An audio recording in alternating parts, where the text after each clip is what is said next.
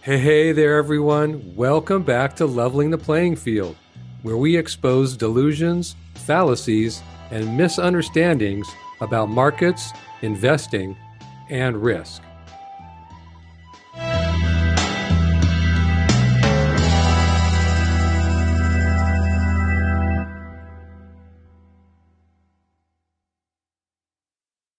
I'm Ken Goldberg, and I've spent the last 40 years immersed in the world of investing and trading, from Wall Street firms to Chicago options trading floor.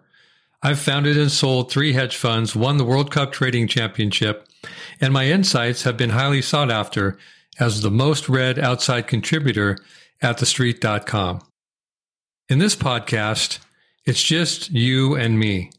We're going to dive into topics that most people don't understand, and if they do, they're following a myth rather than a truth. So hang on and let's get started. Today's topic is this concept called TINA. T I N A. There is no alternative. And TINA is not our friend. TINA is a concept that comes out at the end of a bull market. In other words, at the beginning of a bull market or at the end of a bear market, like in 2009, nobody wanted to have anything to do with the stock market. That's because the stock market had just crushed them in the past two years. In fact, if you remember, the entire financial system of not just the US, but many other countries around the world nearly imploded. So stocks had caused most people's wealth to fall by 50, even 75%. So at that time, nobody wanted the stock market.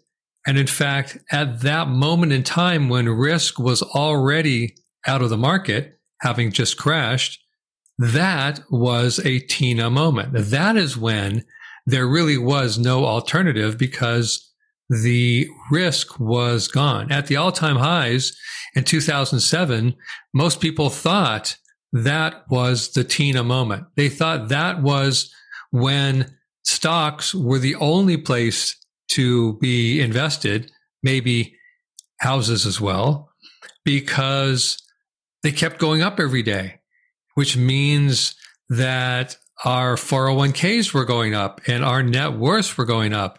And banks wanted to lend us more and more money because of our increasing wealth in the stock market. So at that time, we thought it was a Tina moment when there is no alternative. But in fact, there was an alternative. The alternative was to exit the stock market, to take some money off the table, and to seek other forms of investment or just put our money into T bills, which may not have been yielding very much interest, but at least they didn't fall 50 to 75%. Remember, the S&P 500 fell 50% from 2007 to 2009, but the Nasdaq fell much greater. Same thing in 2000 to 2002. The Nasdaq fell 78% while the S&P fell 50%. So the alternative was to keep your money safe, but nobody wanted to hear about it because everybody else was having too much fun. And here we are again with the common belief and the desire for everyone to be friends with this thing called Tina.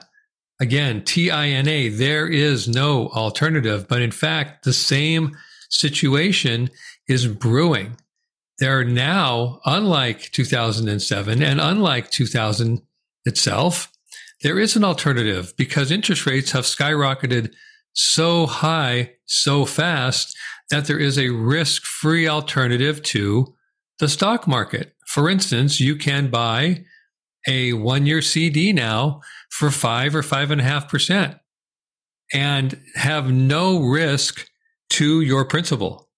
So the same is also true in very short term government bonds like T bills. T bills are very short term instruments that the government has available for us to invest in, to buy, and they typically run in 90 day increments or 180 day increments. So three to six months. Sometimes you can go out one year. And if you do go out a year, you can also get mid 5% for zero risk to your capital if you believe that the government is not going to default on its shortest term, most highly valued securities. And the chances of that are not zero technically, because as we just saw at the debt ceiling talks, had they not come to an agreement, there was a chance that the US government was going to default on some of their obligations. It was not going to be the short term T bills. You can be sure of that. So, again, back to this myth of TINA there is no alternative. It's similar to the myth of FOMO, fear of missing out, F O M O, FOMO. And they often work together, especially when markets are rising like they are now. Tina is the best friend that we're all supposed to have that keeps us invested in the stock market. Every time there's a decline, we're supposed to think about Tina and buy the dip. And we were supposed to buy the dip because of our FOMO, our fear of missing out. And the issue there is that just like we warned about in late 2021, when the NASDAQ and the Russell 2000 peaked, and in the first week of 2022, when the Dow and the S&P peaked, it's better to choose the alternative of no risk than the potential for more return. Sometimes the return of your money is more important than the return on your money. That's a very famous Wall Street adage, and it continues to come back to haunt us when we always think that return, return, return is the only thing that matters. So that we cannot take profits because what if we miss out? And that idea that myth, coupled with the myth of Tina, there is no alternative, is what gets us in trouble. So, for instance, while the NASDAQ recently has had a great couple months of rise, it's not at its all time high from a year and a half ago, nor is the Dow, nor is the S&P, and nor is the Russell 2000. In fact, there is no stock index even ones as specialized as the semiconductors, which were the hottest of the hot, there's no index that is anywhere close to its all time high. So again, here's this idea of Tina, this fallacy that the only thing to do is to put your money in the stock market and buy every dip is in fact dangerous. Why is it dangerous? Because now we don't have any reason in our minds, in our short term memory, to be careful, to take profits, to reduce risk.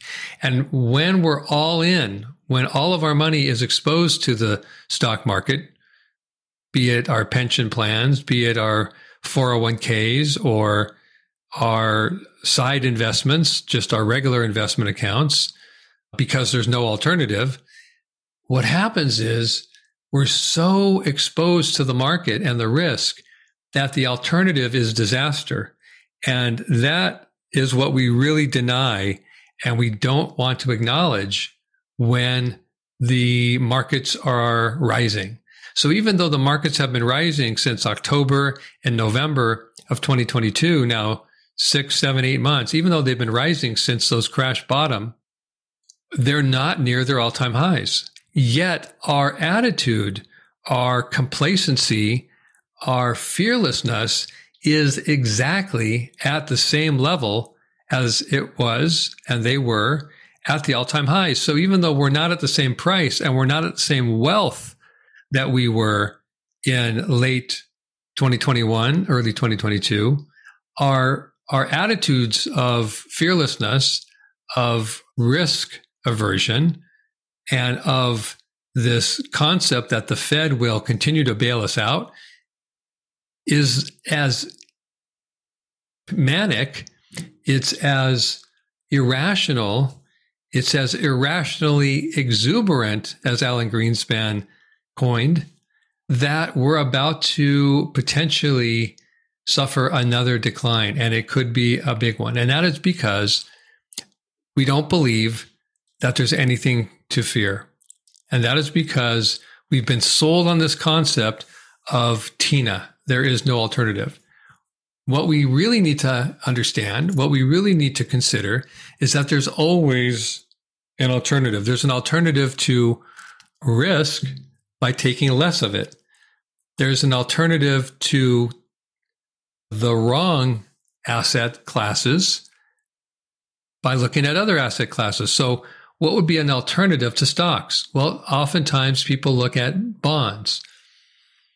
That's a little bit risky because bonds have begun a multi year interest rate rise, which means that bond prices are going to continue in a multi year price decline. So the alternative of stocks now is not bonds because bonds are risky as well.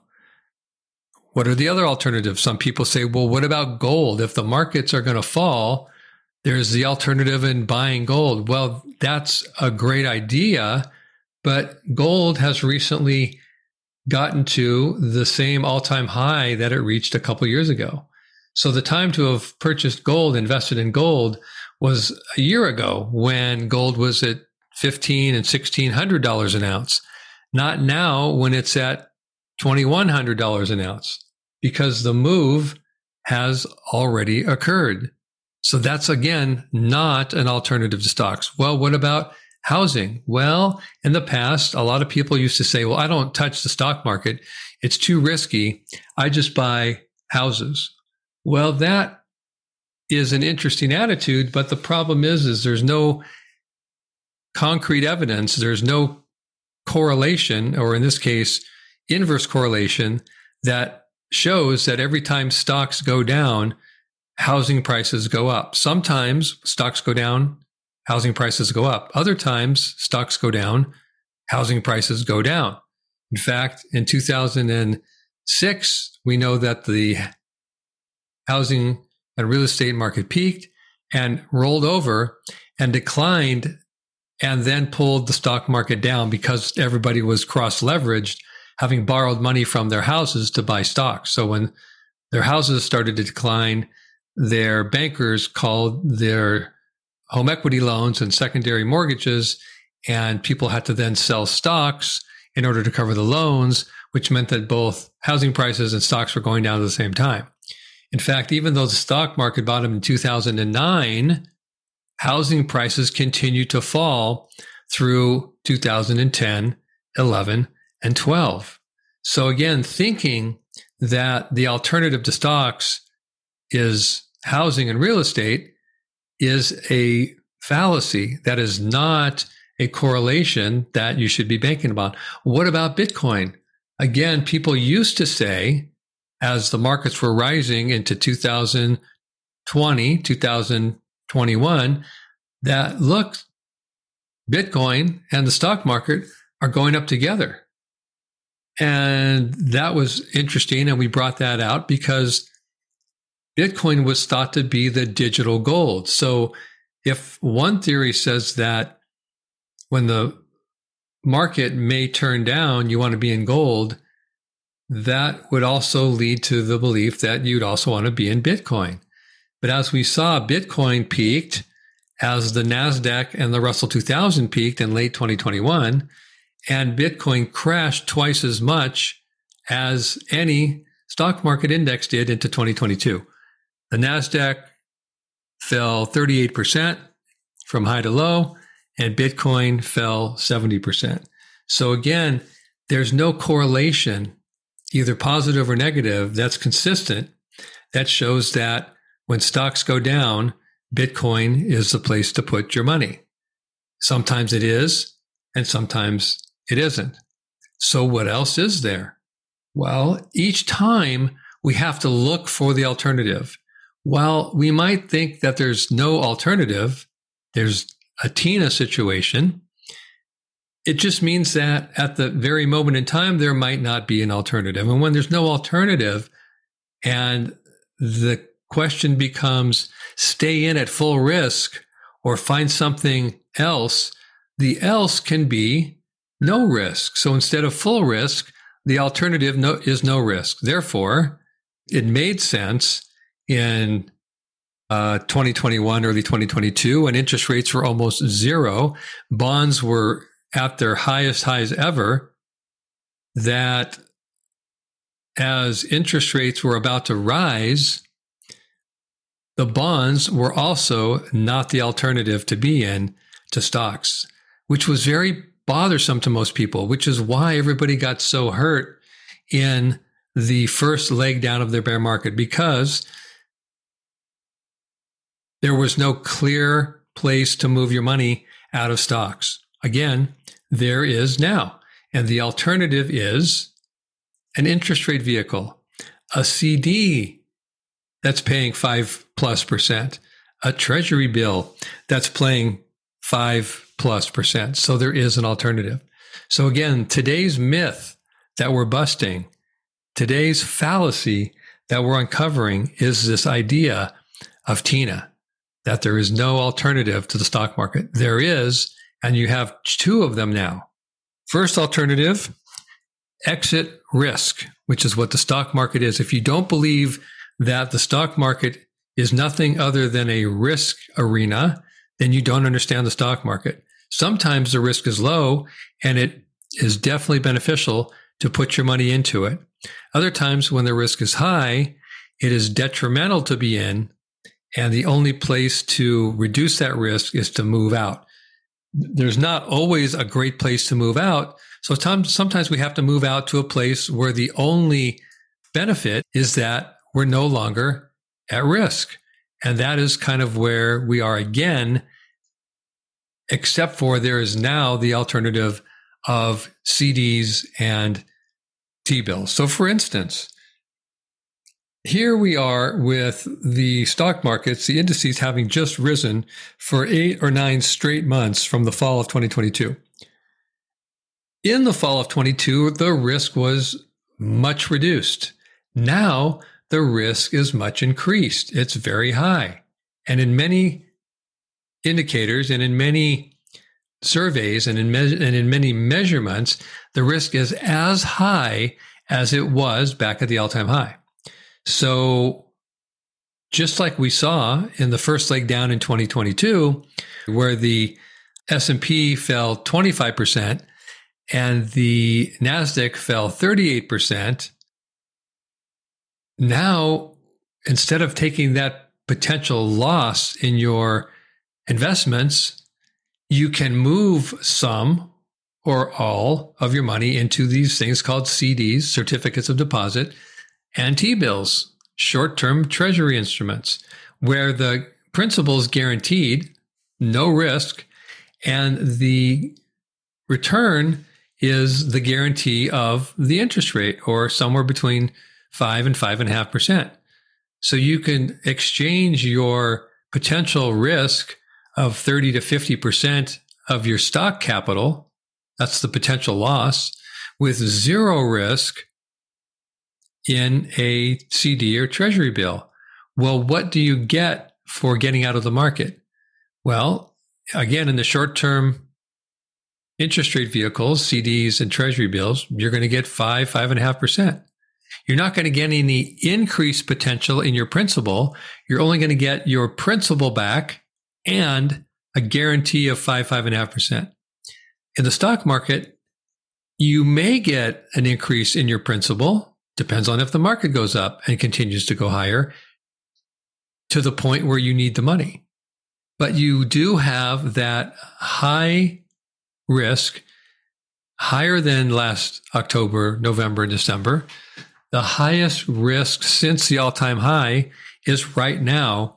And the only alternative that makes sense are one of two things. Again, reduce risk and earn an interest rate. And both of those, which were not available in 2021, are now available.